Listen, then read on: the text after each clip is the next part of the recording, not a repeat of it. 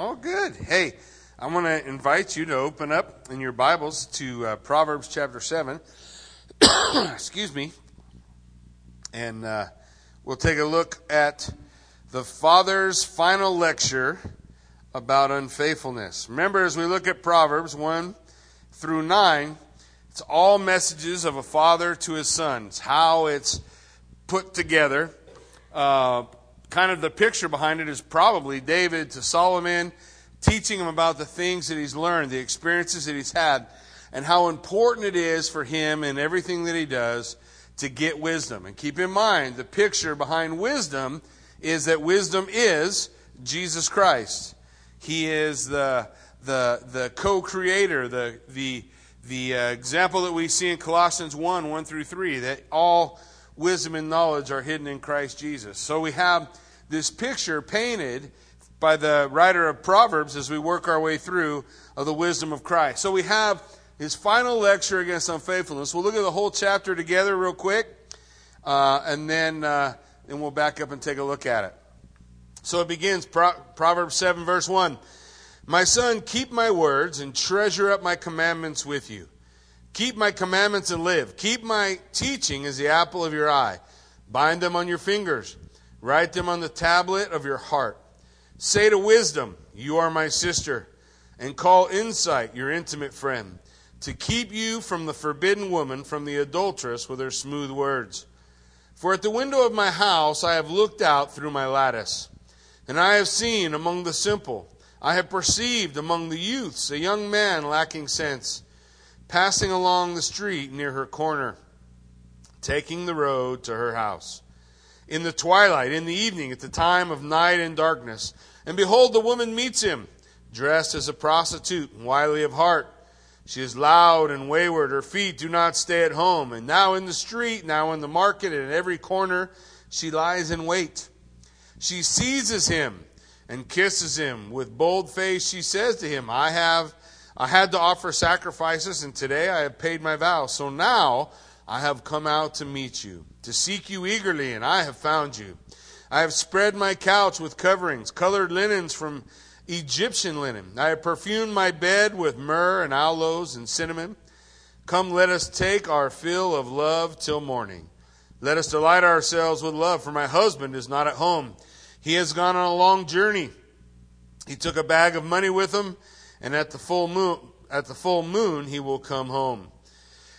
With much seductive speech, she persuades him. In her smooth talk, she compels him.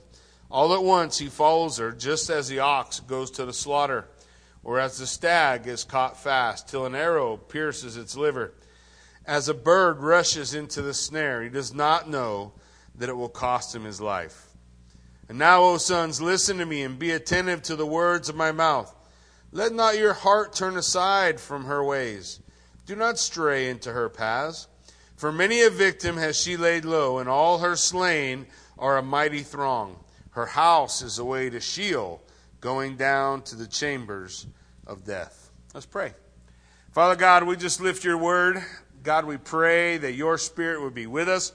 Guide us and lead us, God. Open your word to us, God, that we might have the understanding that the writer of Hebrew, or that the writer of the Proverbs wants us to glean, wants us to hold on to.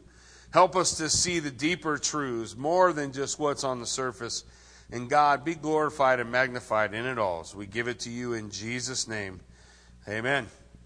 All right, so we have the Father's final instruction on unfaithfulness. Now, here's what I want you to see. If you were here on Sunday, one of the things I talked about on Sunday, and by the way, it'll come up again this next Sunday, there are several times where the Bible focuses in and talks about money. And what we do when that happens is we focus on money. And we think that's the point. And we want to recognize that oftentimes the point behind a teaching that the Lord is laid out for us is a little deeper than just surface. It's not a question about God wanting our money we talked about last time. You remember what Jesus said, right? He held up the denarius when he was asked, is it lawful for me to pay taxes unto Caesar or not? You remember what he said? He picked up the denarius and said, whose image is on this? Caesar. So give unto Caesar the things that are Caesar's. What did he say next? and give unto God the things that are God's. And my question was, in whose image are you made? Whose image is on you? The concept is not about the money. It's about what are we giving ourselves totally, completely to the Lord, or aren't we? So here, when we look at the adulterous woman, when we look at this woman who, who is a cheater, I don't want you just to see the, the sexual issues, because those are easy things to point out, aren't they? Okay, it's wrong to cheat. Everybody okay with that? If you're married, you're not supposed to cheat. I don't, I don't think that's the the point that the that the author of this proverb is getting to. One of the things that the Bible teaches us is this. God points to idolatry as unfaithfulness to God.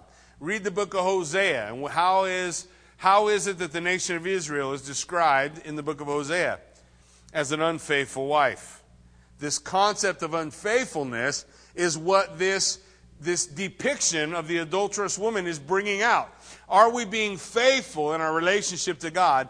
And if so, there are things we do as a faithful follower of the Lord, and, and there are things we don't do. In fact, the Proverbs describes it as two roads, right?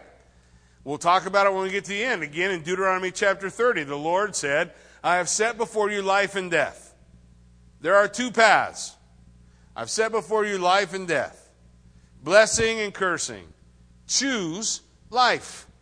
And then all throughout the Proverbs, you're going to see this distinction between a path that leads to death and a path that leads to life. And the question is, which one are you on? What road are you on?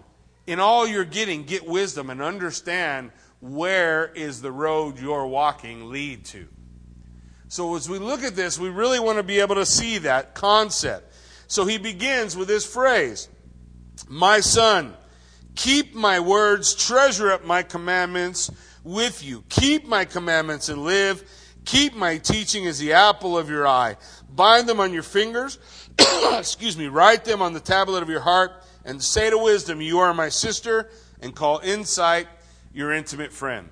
Okay, so there's several things that he begins in his instruction. One, he says, keep my words. We've talked about this several times. That word keep is synonymous with treasure, value. Do you value the instruction? In this case, the overall picture would be like God speaking to us about walking the path of life. Will you keep his words? Will you keep his instruction? Does his instruction matter to you? Or is it just like when our parents used to give us a lecture, right? And you get the glazed eyes and you're not hearing anything at all, just ricocheting off of your head. So, so this is the idea. Do you treasure them? And he tells us that. You see the word and. Keep my words and treasure my commandments. It's the idea that both of those things are linked together. Keeping and treasuring. Having value on what's being given to you. He says, keep my commandments and live. So we want to have this idea. If we treasure the commandments, if we treasure the instruction, if we treasure the words, this is the path of life. Can you hear the Father saying that? This is the way of life. Just like Deuteronomy thirty, guys. I'm setting before you. He's going to give an example of two roads in this proverb, isn't he? There's one road that leads to death and there's one road that leads to life. And he's giving this instruction. Treasure, keep my teaching as the apple of your eye, as that, as that thing that is very important in the central of your vision, in the central area of, of the things that you see, the apple of your eye. In fact, he's going to use some phrases here straight out of the book of Deuteronomy. Straight out of the book of Deuteronomy. He's going to say right here, he's going to lay out for us this idea. Bind them on your fingers. What does that mean? Take the instruction, the word, the commandments, and put them on your hands so the things you do are governed by the instruction that you've received. As the word of God, in Deuteronomy chapter six, we're told the same thing. Bind them on your hands. Why? So that the things you do are the things that the word of God is teaching. He also says, write them on the tablet of your heart. Now, for the Hebrew, he looked at the, at the heart much differently than we do. He looked at the heart as the, as the seat of all thoughts. We look at the heart as the seat of all emotion. But so, so we can meld those two ideas, can't we? That the Word, the Word of God, the instruction, the commandments, not only governs the things we do, but how I think and how I feel. In other words, are those instructions, do they permeate into your being? Or is it just words, like a lecture, bouncing off of the hard exterior of our life? And then ultimately he says, say to wisdom, you are my sister. That's a close relationship, right? Say to wisdom, you are my sister. Say to insight, or that insight would be your intimate friend. So this idea, this very close relationship with wisdom. Again, the book of Proverbs personifies wisdom as God. It, it does it in chapter one. It does it in chapter eight. It does it in chapter nine. So we're going to see that, excuse me, as we continue to go through. So we want to recognize this personification of wisdom being Uh, an example, a picture personified as God, ultimately as Jesus Christ. So it's got to be close, right? It can't be out there.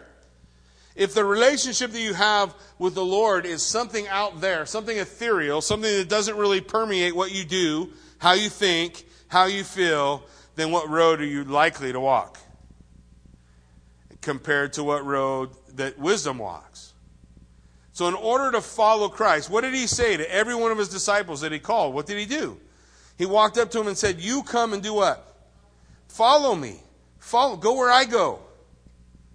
Come where I'm going. Come and follow me. Come and learn from me. In fact, he says out there in the foyer, we have it up on the wall, right? All you who labor and are heavy laden, come unto me and I will give you rest, right? What's the promise? That my, that my burden is easy. Right? You can come. You can come. I've got, I just want you to come and learn from me. Learn the things that I can show you so that you can walk the path of life. This is the purpose of the book of Proverbs. In verse five, he tells us what the danger is. Look at it in his instruction.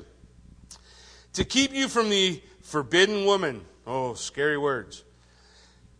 So before your eyes glass over about the forbidden woman and the do's and don'ts of the Bible, yeah, those those things are those things are obvious. Okay? The point of this scripture is stay away from unfaithfulness. That's a, to- a complete and utter picture of what unfaithfulness looks like in this entire text. So stay away from unfaithfulness. From what? Because her words are smooth.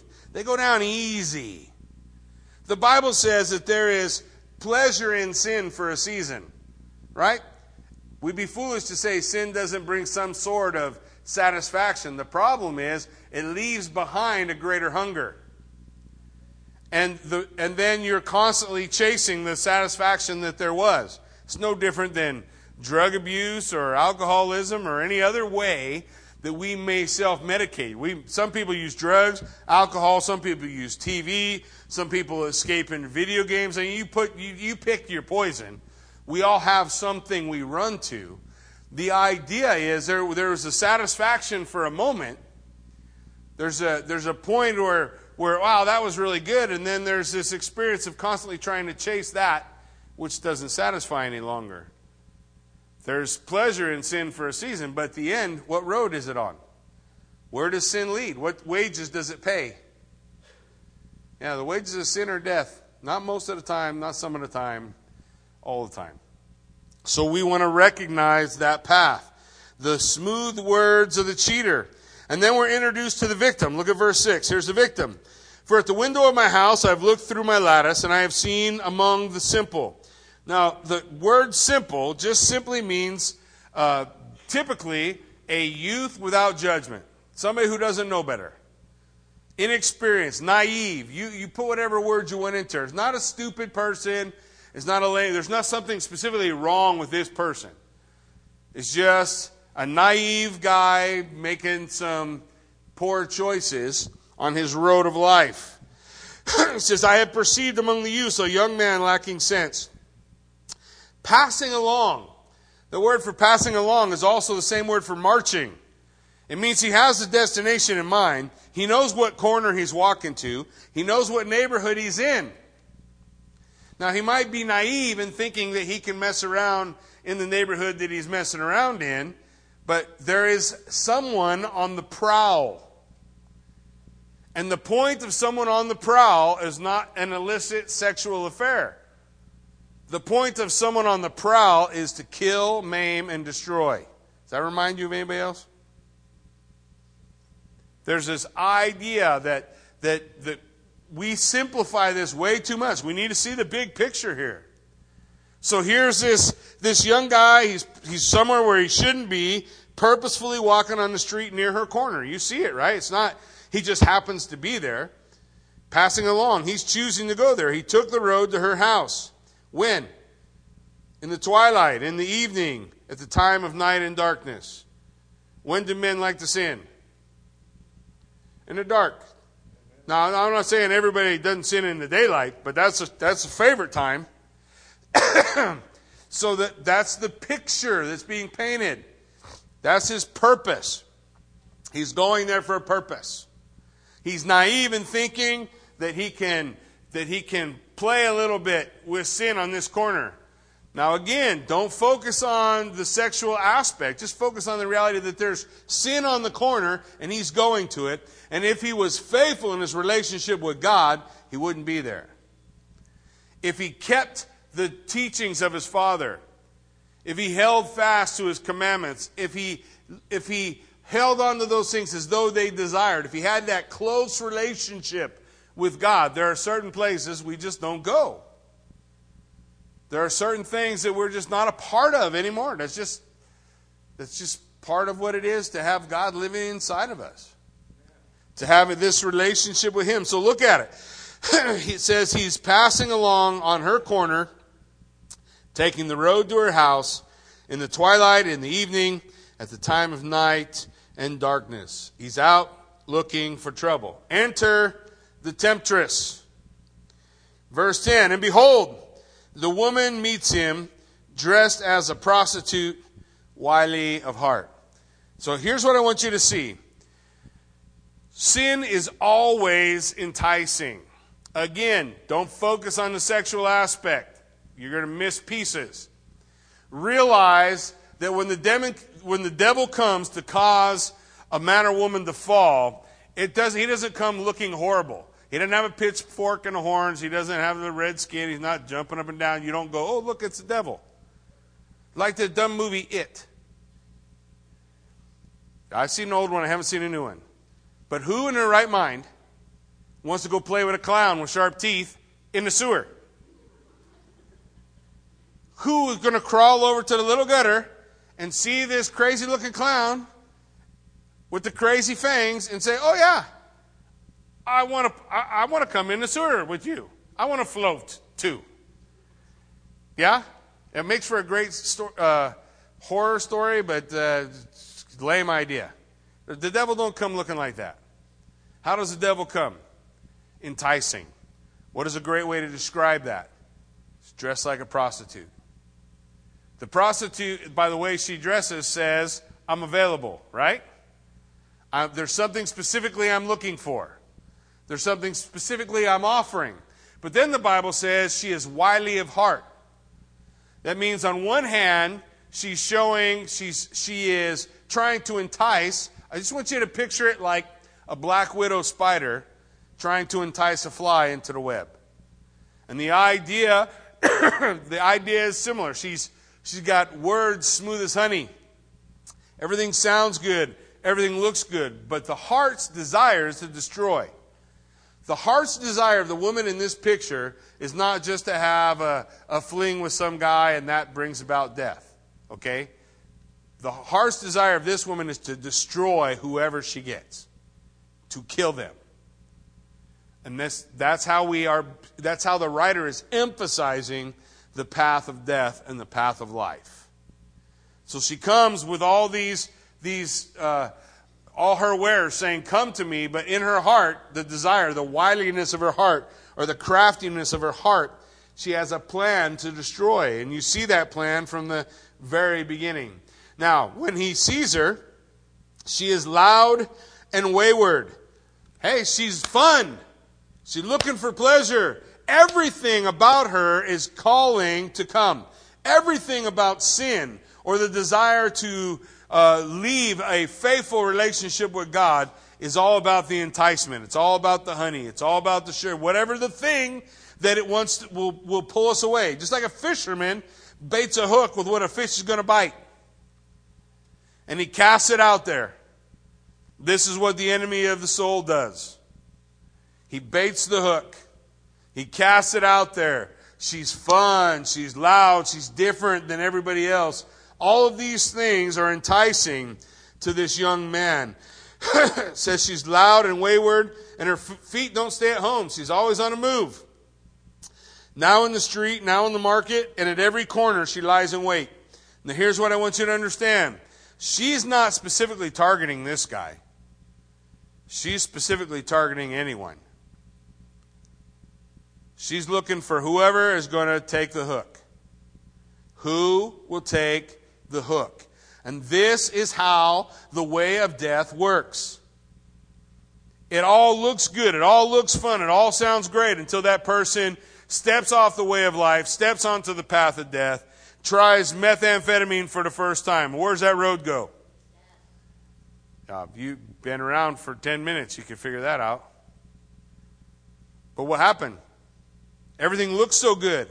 Everything was so alluring. Everything sounds so great. So what happened? I left a faithfulness. I left faithfulness to the way of life or to God or this relationship. And in my unfaithfulness, I turned to an idol, some other thing that promised satisfaction other than God. And that idol, all throughout the Old Testament, the picture is the same. Leads to death, destruction, decay.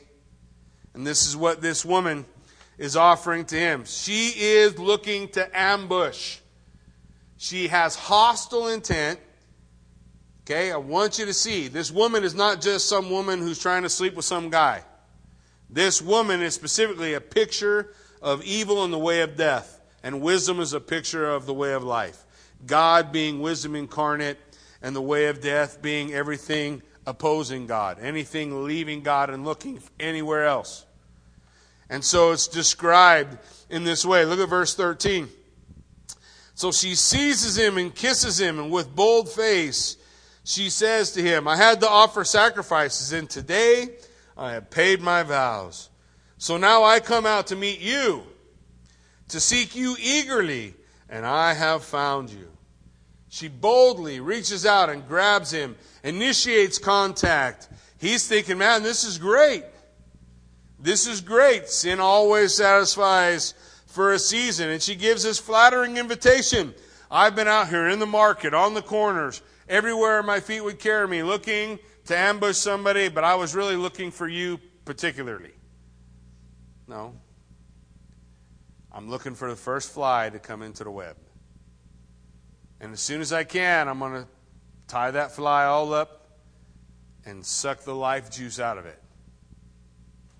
The idea the, of this unfaithful road, this road of death pictured by the adulterous woman. Now in verse sixteen, she says, I have spread my couch with coverings, colored linens from Egyptian linen. I have perfumed my bed with myrrh, aloes, and cinnamon. So saying, look, I'm not poor, and I got a bed and a place that's ready. I got a place we can go. Now earlier she said, I paid my sacrifices. I paid my vows. So there's an outward uh, ritualistic system that, that she follows. It doesn't permeate. It's not a part of who she is, right? It's exterior. So she, she went to church. She said her prayers. She made confession. She did whatever things that, that she did that she needed to do. She brought the daily sacrifice. She paid her vows. She's left the temple. Now she's ready to do whatever she wants. And all of these things resonate so much with the young man or the young woman trying to walk the path of life. Trying to recognize that what is being described to us throughout the Word of God is more than just a ritual, more than just symbolism, more than just something that's a surface. It's supposed to permeate everything. what we do, right?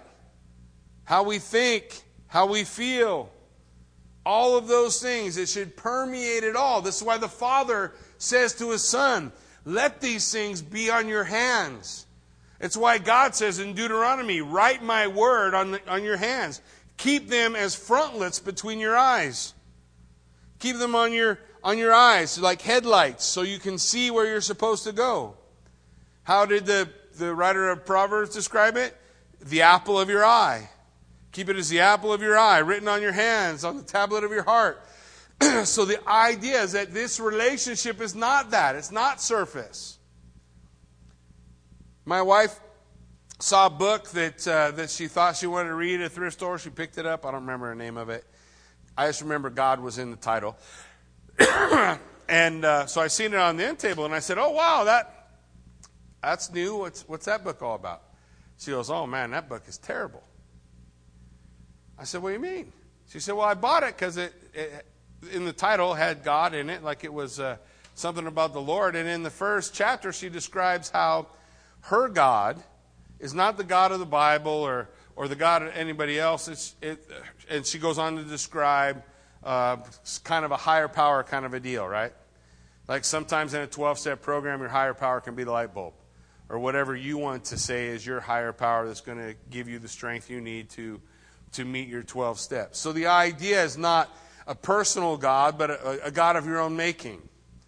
And it's a perfect example of how some people will take God and they will they will make him into their own image. They're saying, okay, here's this, here's this relationship that the Bible calls us to have with the Lord, but then we we make, we take it and we form our own idol. This is our God. And the question is, does the God that you formed look like the God of the Bible? Does it match? Or is the God that you formed and put together something else altogether? And if the God that you formed or the person that you're following is not the authentic Jesus Christ, the Lord God Almighty, then what road are you on? And where does it lead? To know that what you have is not something that you're thinking up, that I'm putting my own understanding together in, that I'm saying, okay, here's what I'm going to do. I'm going to take this, I'm going to take that, I'm going to take this. I'm going to push those things together because I think the church got all this other stuff wrong. Never mind it's in the Bible.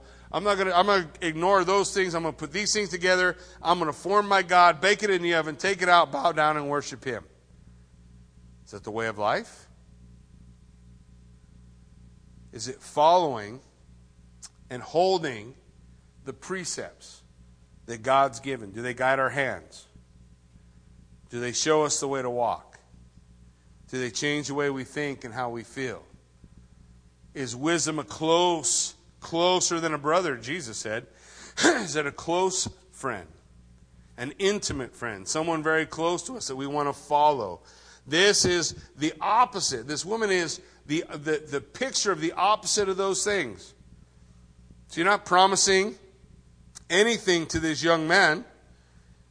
She's not giving him anything specific. She's just telling him, hey, we're going to have fun. Right? That's what was said before every single needle, before every single drink, before every single thing that ever put someone on the path or the road of death. Before whatever you, you fill in the gap for the sin, it doesn't make any difference. It's not one greater than another. Whatever sin was sold, whatever bait was put on the hook, that's what was said. This is going to be fun. This will be great. But if it's not the road of life, it only ends in one destination. And that's the point. That's the purpose that we want to see in this story. So look at her promise in verse eighteen. Come, let us take our fill of love till the morning. Let us delight ourselves with love. So she makes a direct proposition. Hey, man, this is all I want. This is all I want. Free sex. Let's take our fill. I promise total and complete satisfaction. We can delight ourselves. We'll have sheer enjoyment. Sheer enjoyment in that which is fully and completely off the path that the young man should be walking. The promise sounds great. The hook is baited. It looks good. It looks good, and all that's left is for the fisherman to set the hook. All that's left is for the fish to take the nibble. Take the nibble, and the hook will be set. Look at verse nineteen. She says, "For my husband is not at home." So already we know there's something wrong with this, right? Oh, she's married. The husband is not at home. He's gone on a long journey, so you don't have to worry about him. He's not going to catch us. Nobody's going to know. It'll be okay. How many times is the first step on the road to death started that way? No one will know. Come on. It's not such a big deal. And the question that the father wants his son to understand is, if the instruction and wisdom has permeated your life in such a way that it guides what you do, how you feel, how you think, you'll stay off that corner. You'll stay off that street. You'll know that's not the way of life. That's not the way of life. My husband won't find you. Don't worry. He took a bag of money with him, and he's not coming back till the next full moon. So there's no chance he's coming. He's not going to be here. So she provides a disarming reassurance. No one will know. I'm giving you everything you want. What more could you ask? No strings attached. The hook is laid out, and then the fall comes. It says in verse twenty-one, "With much seductive speech, she persuades him. With her smooth talk, she compels him. And all at once, he follows her like an ox goes to the slaughter." Now, here's what I want you to see. We see that the fall is sudden.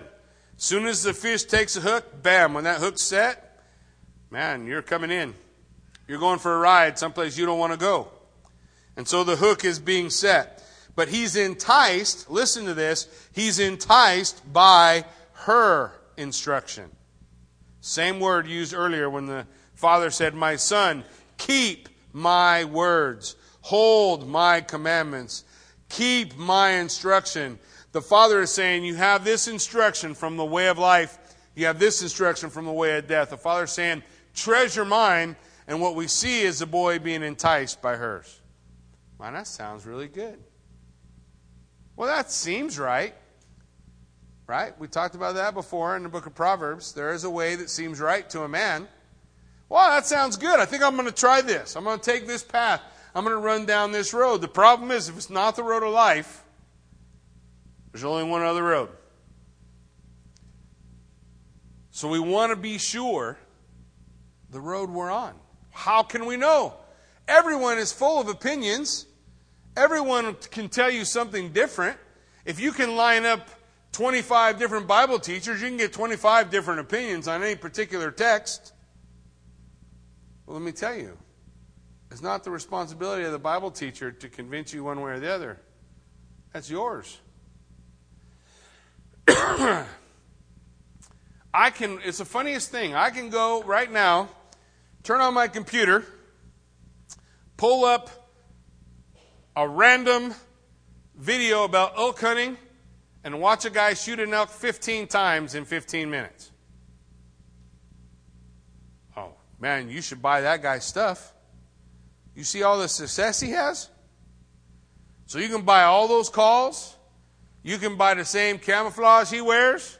You can get the same kind of bow he's got. You can buy all that stuff. But in the end, it's that dude ain't with you on the mountain. Who's there on the mountain? You. Yeah, that's that's real life, guys. Right? We went to school and our teachers taught us things, but our teacher doesn't come and do life with us, do they?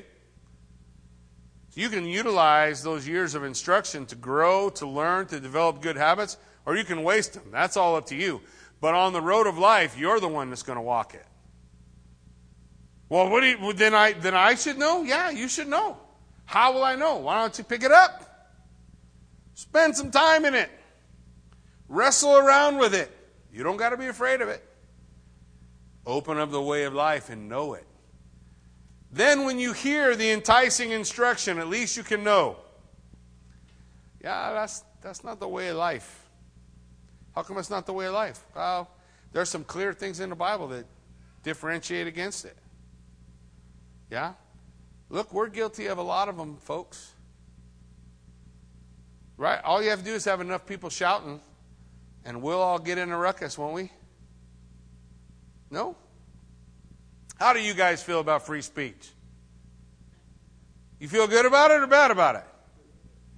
Do you want to have the freedom to say things that you feel you ought to have the freedom to say? Do you want to have the freedom to protest the way you want to protest something? I mean, should we be free to go out to Planned Parenthood as we have in the past?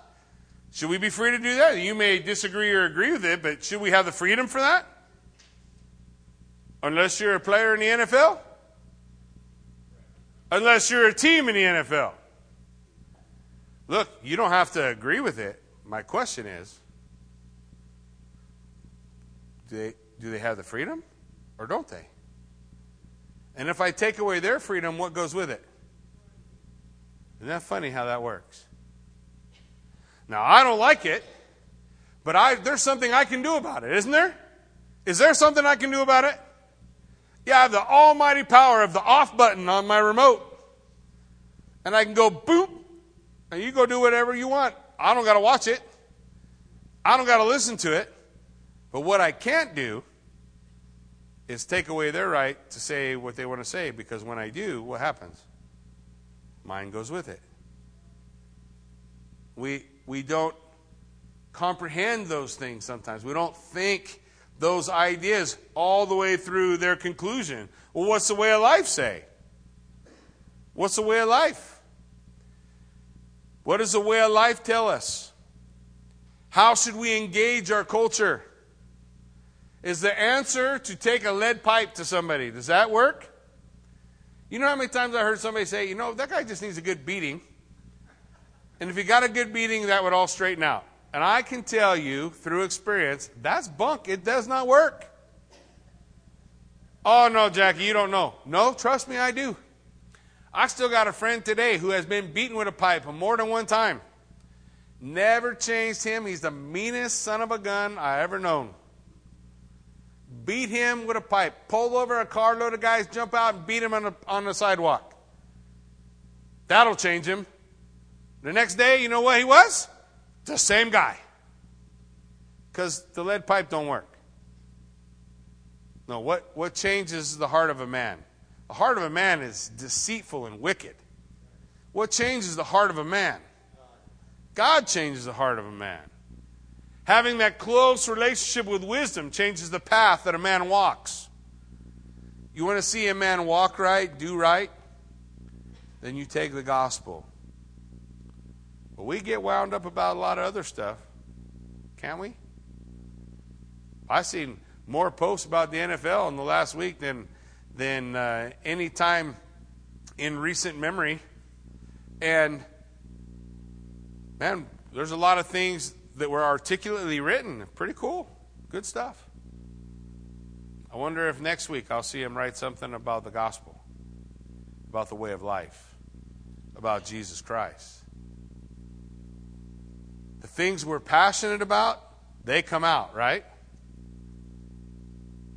Does it cause us to question, where are my passions really?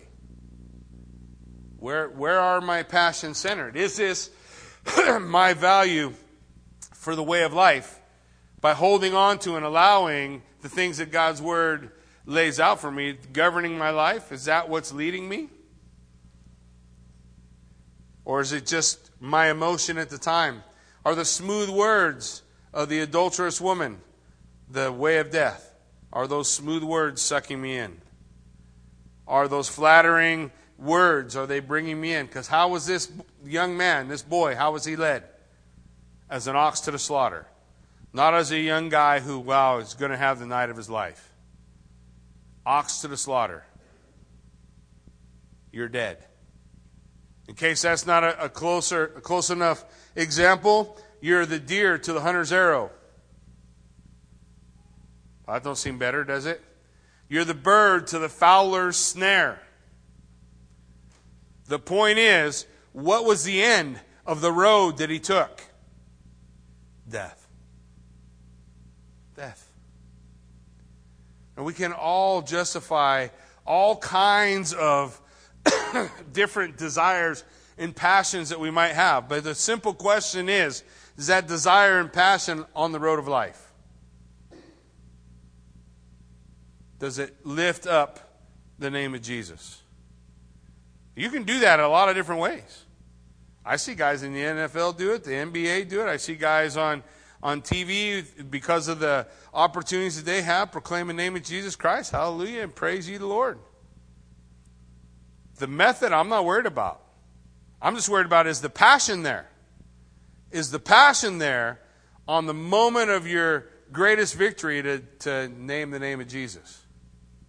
Is the passion there at your at your darkest times to name the name of Jesus?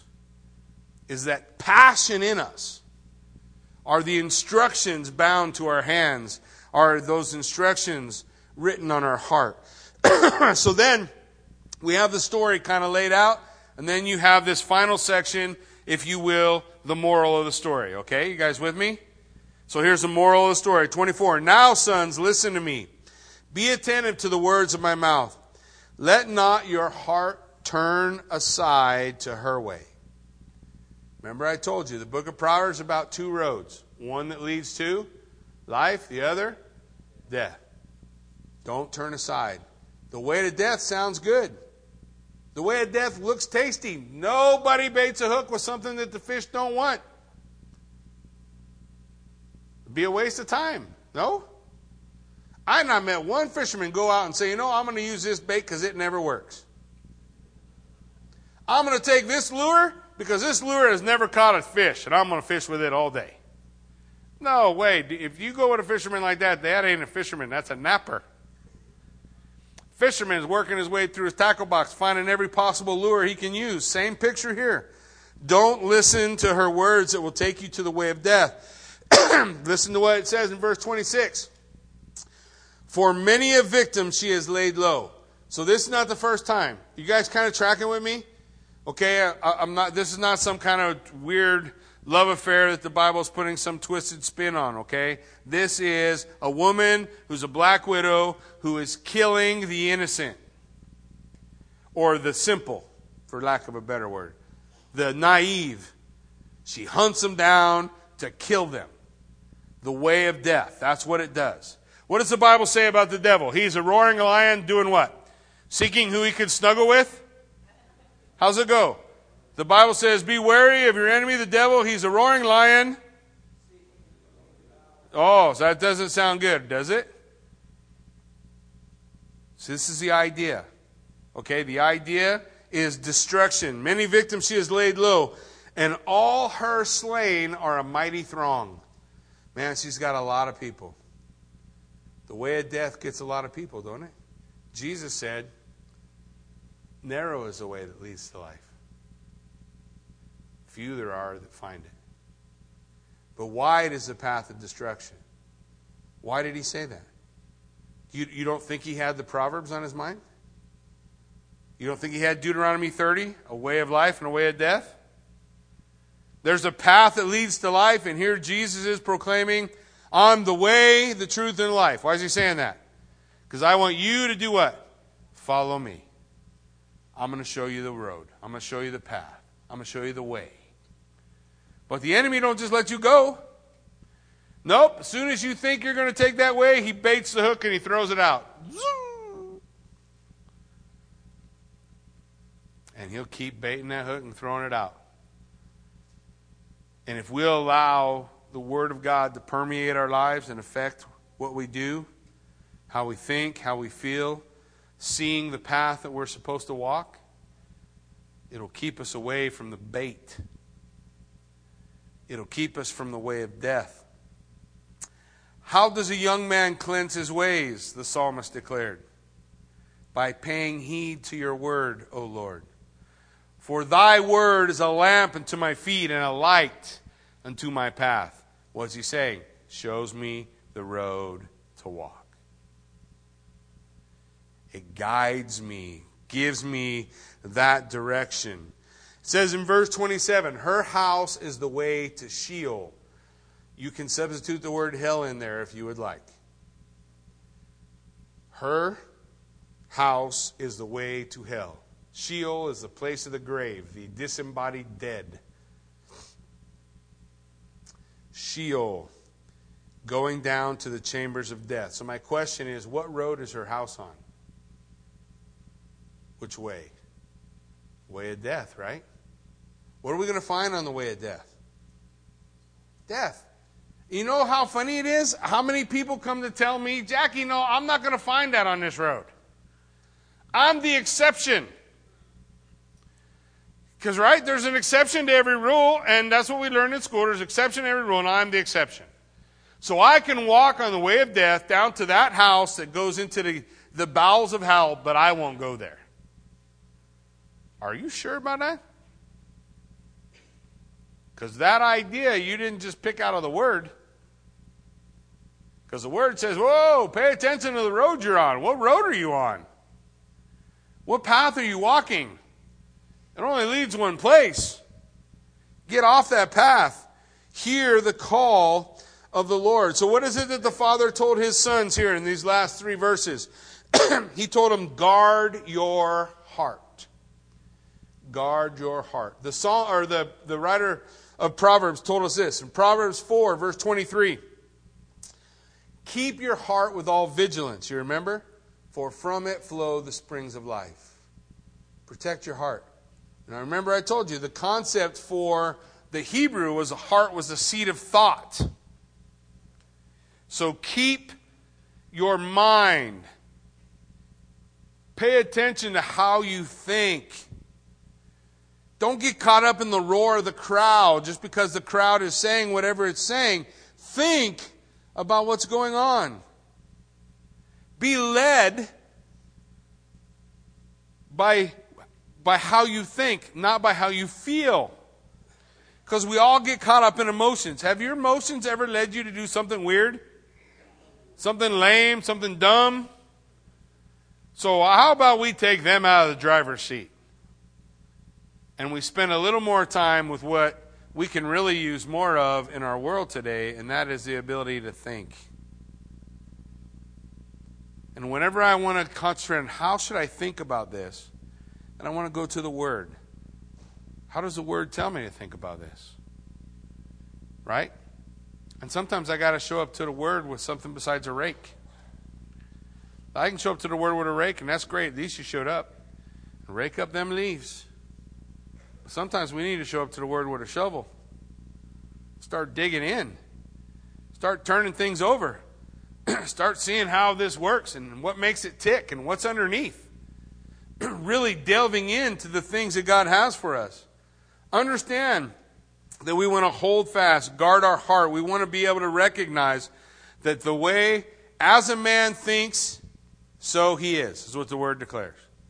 As a man thinks he is in his heart, so he is. So guard your heart. Guard your mind. Think about how you see things. What do you really, who is God really? Is He who He says He is? Or do we come to those sections in the Bible that we wrestle with and we go, nope, I'm tearing them pages out. Then what do I have? I have a God in my own image, not the God of the Bible. That's okay, just recognize that that's what you've done. But that's not the road of life. The road of life says, like Paul, the whole counsel of God.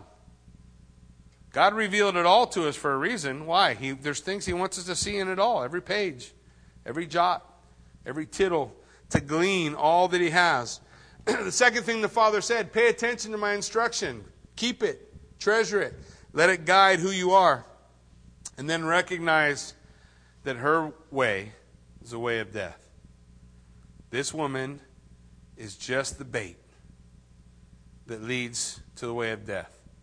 And that example could have just as well been anything that will cause someone to get off or change the road they're on or run down the path of death. In Deuteronomy chapter thirty, here's what it says. The Lord speaking says, I call heaven and earth to witness against you today, for I have set before you life and death, blessing and cursing. Therefore choose life, that you and your offspring may live. loving the Lord your God. This is the way of life. Obeying his voice, holding fast to him, for he is your life and length of days, that you may dwell in the land that the Lord swore to your fathers, to Abraham, to Isaac, and to Jacob, to give them. Choose life. Watch out for unfaithfulness. Amen? Why don't you stand with me? Let's pray.